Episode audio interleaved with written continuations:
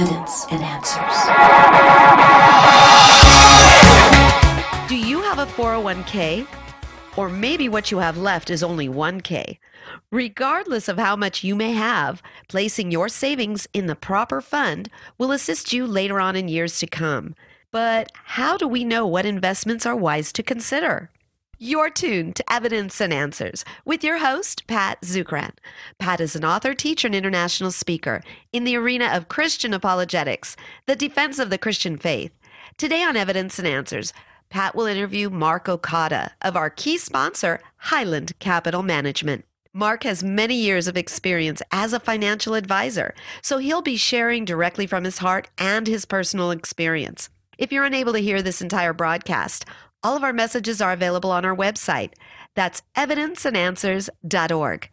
Listen now as Pat interviews Mark Okada in part one of Wise Investing in Turbulent Times. You're listening to Evidence and Answers, where we provide compelling evidence for faith and hope in Christ and biblical answers to the issues of today. Well, today we're talking about money. What does money have to do with my Christian faith? Well, Jesus spoke more about money than he did about heaven or hell. How we handle our finances tells us a lot about our walk with God and our spiritual health. So, for this reason, today we are addressing the issue of investing and financial stewardship. And to help us understand how to be wise investors and stewards of the resources God has given us is Mark Okada.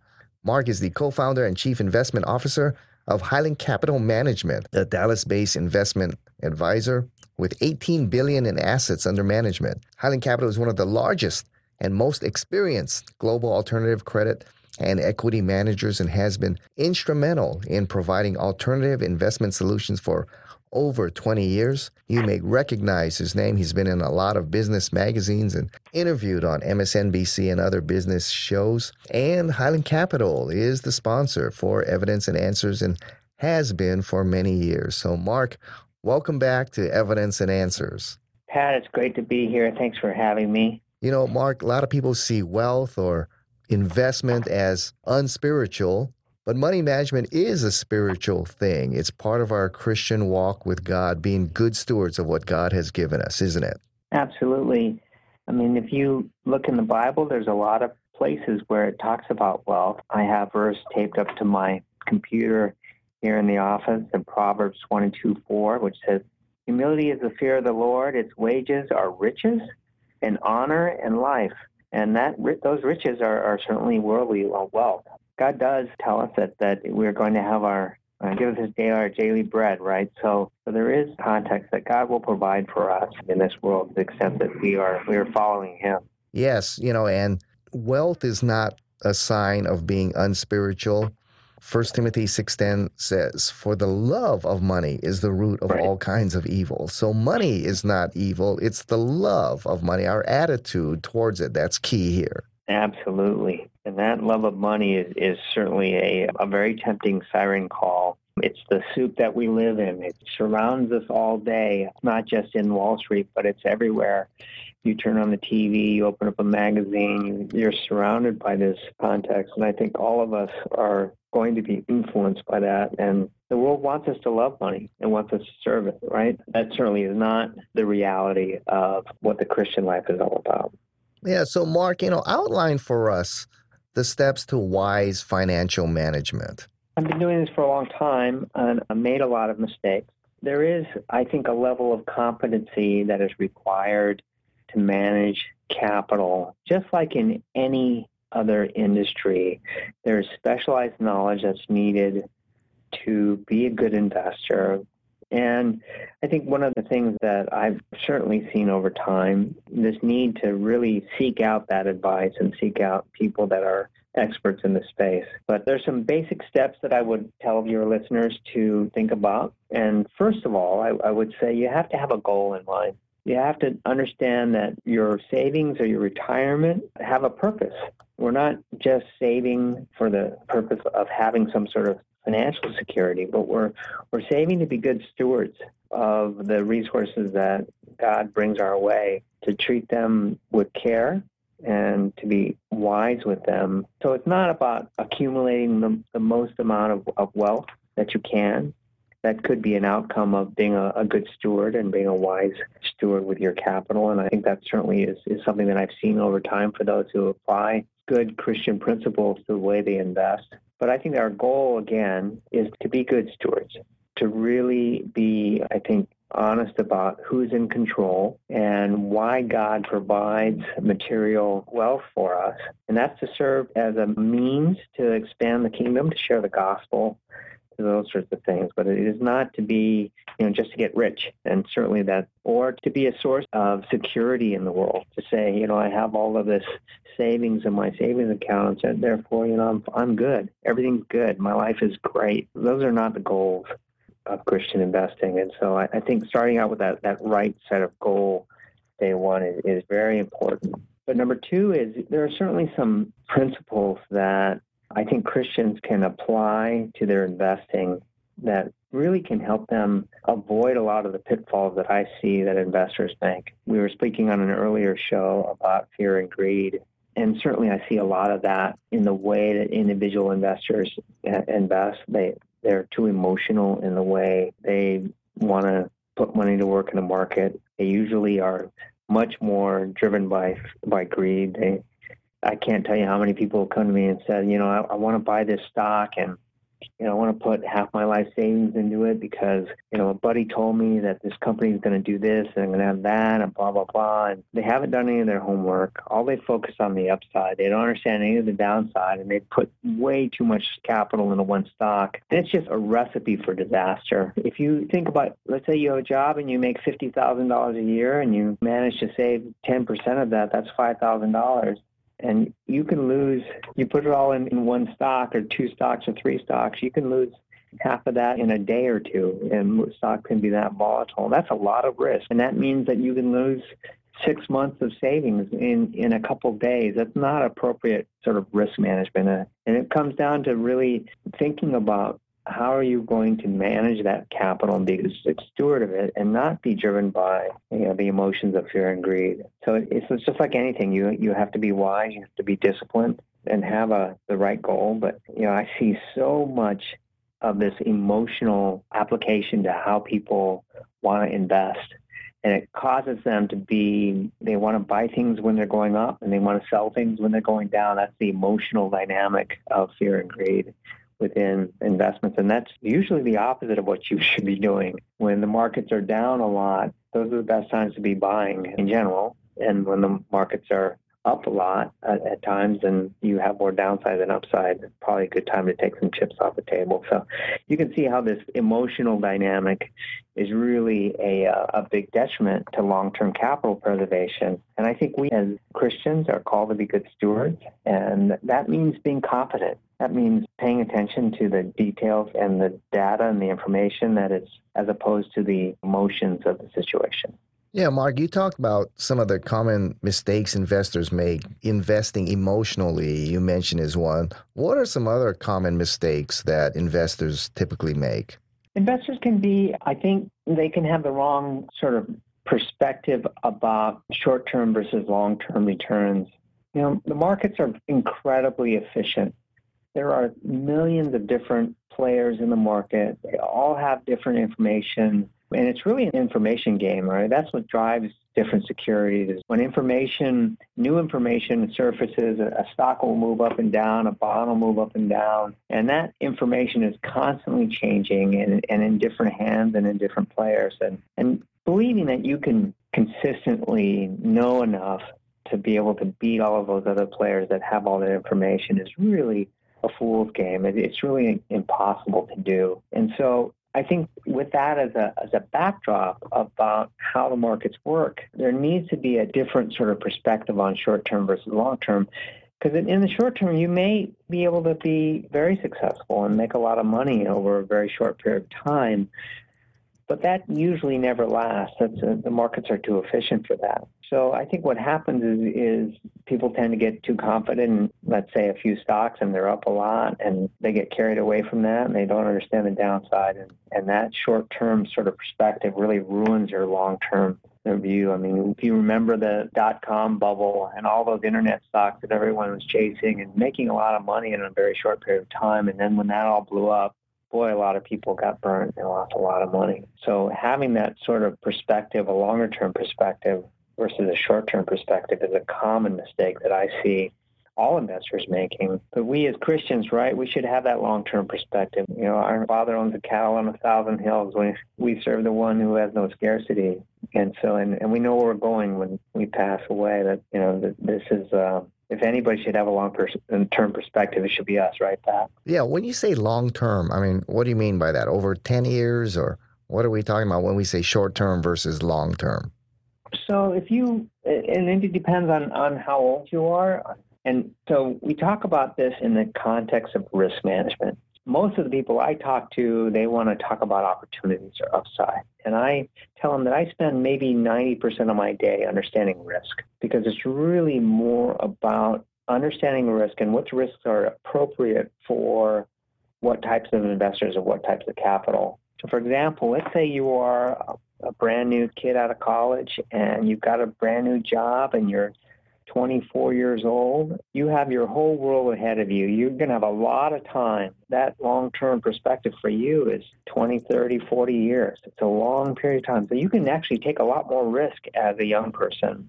You can have a portfolio that is that is more skewed toward risk assets like equities versus bonds. And you can have a longer time to be in the market to kind of compound that return over a longer period of time. So understanding that perspective is more a function of you know kind of your age and and your risk tolerance so as you get older like me and getting pretty old fewer working years ahead of me. I can afford less and less to make big mistakes in the portfolio so my risk management needs to reflect that time period that's shorter. And those are some basic principles of understanding you know what is long term for different types of investors and how does that impact their ability to take risk. As you get older and as your time in the marketplace and your earning years reduces, your ability to take risk reduces. And so those portfolio shifts over time will shift less from less and less into equities and more and more into fixed income, municipal bonds, treasuries, those sorts of things. I mean, these, these are some basic principles I think that everyone can apply. But underlying all of them is this idea of consistency. I counsel a lot of investors that they need to be consistent. They need to have a plan. And so, one of the great things I think that everyone can do that's working is, is take advantage of your 401k plan at work or whatever your company savings plan is and stick with it. Put some, you know, tell them you're going to put a certain percentage of your paycheck in it every month and leave it there. Let it stay there. That, that will force you to be a good long term investor. You're going to be buying into the market no matter what it's doing, whether it's up or down. And studies have shown that that really is one of the best ways to make long term good returns is to be a consistent investor. There seems to be a biblical wisdom there. Proverbs 13, verse 11 says, Dishonest money dwindles away, but he who gathers money little by little makes it grow. We need to avoid that temptation of, you know, that one investment that makes that big money and hoping for that and building on that. Instead, like you're saying, being consistent and investing consistently with a goal in mind seems to be the biblical principle here. You can see it in how some of the really large, ultra large pension funds and endowments work. They have tools where they will trim their winners and add to their losers. They do a, really good job of making sure they have good professional money managers that are uh, managing their capital. But when a manager is on a really big hot streak and he's doing great, they'll tend to take money from them and give it to the managers that aren't doing so well. Because over time, what's shown is that we have this thing called mean reversion, and those other managers that aren't doing so well, they're just having a tough time. If they're still good managers, they usually come back that's a great way that I think some of the big boys in our space really apply this idea of being consistent and being long term. You're going to be trimming your winners and adding to your losers, which is not something that most people will normally do in the marketplace. They don't have the discipline to do that. They want to add to their winners and run from their losers, which at times can be the right thing to do, but studies have shown over time that it's usually just the opposite. Yeah, that's a principle of what diversification. I think is that what you're talking about? It's mean reversion. So when something is up a lot, it tends to be you know, can can overshoot. Markets can overshoot on both directions, and so by trimming those gains and rolling into losers, you're you're going to be participating in that mean reversion within your portfolio. And I, I think it comes to another very important point that I want to make sure I make here.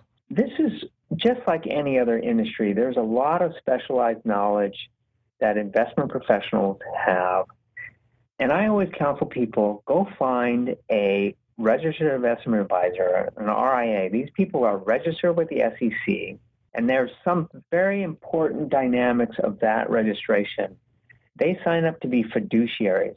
And that fiduciary dynamic means that they have to put your interests ahead of their own. One of the great tenets of trust is of this idea of alignment of interests.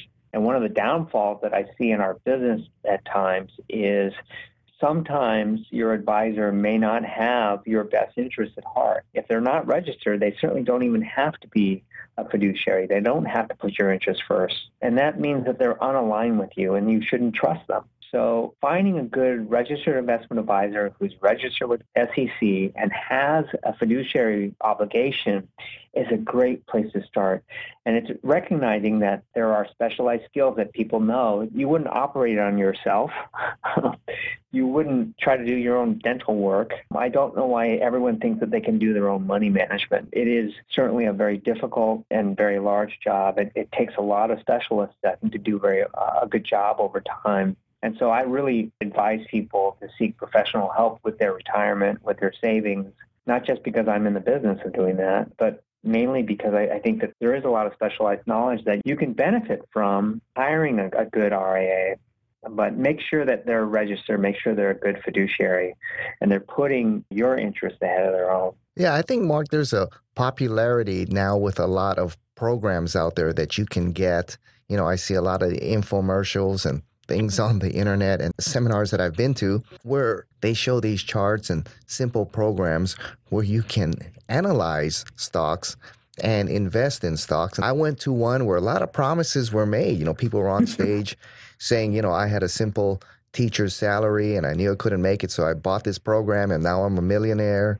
You know, and if you would invest 5000 in it, you can get this program too and all of that. And there's a great temptation out there to do it on your own with the help of some of these programs out there. Proverbs 11:18 says the wicked person earns deceptive wages, but the one who sows righteousness reaps a sure reward. That sort of get rich quick or I got rich so let me show you how to get rich is such an awful thing that I see in our industry. And it is deceptive. It's very deceptive because there's no basis in reality for that. There is no sure formula for making money there is only really the idea of trusting the Lord, of doing the right thing, of being honest. And again, I think we started out with kind of what is your goal? Our goal is to be kingdom minded and to be disciples of Christ and to love others. And if we can do that with our with our savings and with our capital, regardless of what the returns look like, I think we've come a long way to really loving our neighbor and showing them the love of Christ. Again, the goal here is not to get rich anytime you're faced with someone who is telling you how to do that, I think you should be skeptical. I think the idea of alignment and competency and really the reason why they're in the business should be staring you in the face and telling you maybe there's some basic reasons why I shouldn't trust this person. The idea of competency and being good at what we do would tell you that you shouldn't actually approach anyone with, with that kind of mentality because it's not true. You, you couldn't ever guarantee someone that they are going to be wealthy. It's a false premise to begin with. It isn't part of the competency that I think that we're called to as Christians. Yeah, Mark, you know, a question that I get asked quite often is where do we draw the line between investing and gambling? Yeah, well, I was thinking about this the other day when I was thinking about the world of fantasy sports, which is maybe another topic for another show. But I was wondering, what's the difference between Wall Street and fantasy sports? Aren't you just like picking one winner versus the other, and it's all random, and then you end up, you know, like gambling and making money? And there are a lot of people that are debating this topic back and forth. And in fact, I, I'm sure you have an opinion on that. Maybe at another time, you and I can talk about that. But I think one of the realities of Wall Street and finance is that we're actually providing capital from savers to those who are borrowers or want to use that capital. So there is something very vital to the U.S. economy and the growth of our economy and the, and the vitality in, of our economy that capital and the Wall Street and financing is, is providing. There is a real activity when a company IPOs are providing capital for the growth of that company to provide that service for others to provide jobs. There is a real activity that is not just speculation it's providing finances, getting returns for people's savings, and investing those returns into the, the economy of the U.S. So there is a massive difference between finance and gambling. And that is that, you know, we are providing a, a true service to the U.S. economy, and I think a very noble one. You know, there are those that have savings; they will get a return for those savings, and those who need savings, borrowers, to grow their business, they're going to be, you know, paying for those savings in the form of loans or stocks or bonds. And that capital markets activity is a great one. It's a, it's a very good one that the U.S. Uh, capital markets provide to our economy. It's why the U.S. economy is, is the strongest in the world because we have a very safe and regulated capital market. Now, Mark, one of the things I advise people before they invest is that before you invest, I tell them to try your best to get out of debt.